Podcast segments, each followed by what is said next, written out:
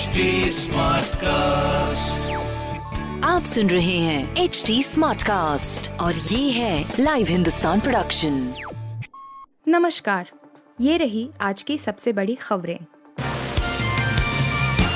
Profit Mohammad पर टिप्पणी को लेकर असदुद्दीन ओवैसी ने की नुपुर शर्मा की गिरफ्तारी की मांग।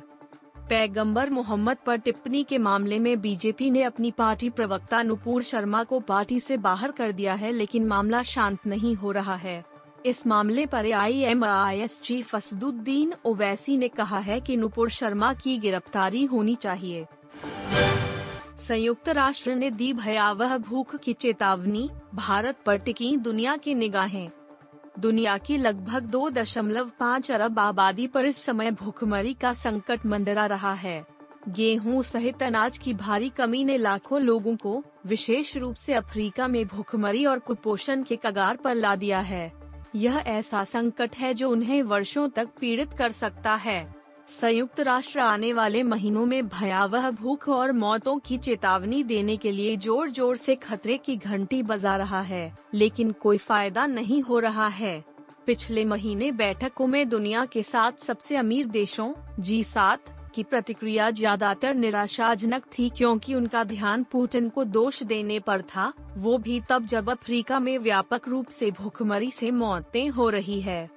वहीं प्रधानमंत्री नरेंद्र मोदी ने भूखमरी से लड़ रहे देशों के अनुरोध पर गेहूँ के आपातकालीन शिपमेंट की आपूर्ति करने का वादा किया है। सिद्धू मूसेवाला के गाँव जाएँगे राहुल गांधी, परिजनों से करेंगे मुलाकात।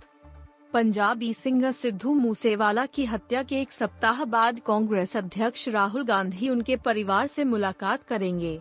वह कल सिद्धू मूसेवाला के गाँव मूसा पहुँचेंगे, जो पंजाब के मानसा ज़िले में स्थित है। मूसेवाला कांग्रेस के नेता भी थे और हाल ही में हुए विधानसभा चुनाव में उन्होंने मानसा सीट से चुनाव लड़ा था। हालाँकि इसमें उन्हें आम आदमी पार्टी के उम्मीदवार रहे विजय सांगला के हाथों सड़सठ हज़ार वोटों से हार झेलनी पड़ी थी। इससे पहले आज सीनियर लीडर सचिन पायलट भी सिद्धू मूसेवाला के गाँव पहुँचे और परिजनों से मुलाकात की। यूएई में होगा इंटरनेशनल लीग टी ट्वेंटी का आयोजन, जिसमें ये छह टीमें लेंगी हिस्सा। अमीरात क्रिकेट बोर्ड ने सोमवार को घोषणा की है कि उनकी टी ट्वेंटी लीग का पहला सीज़न अगले साल आयोजित होगा। ईसीबी ने इसे इंटरनेशनल लीग टी ट्वेंटी का नाम दिया गया है।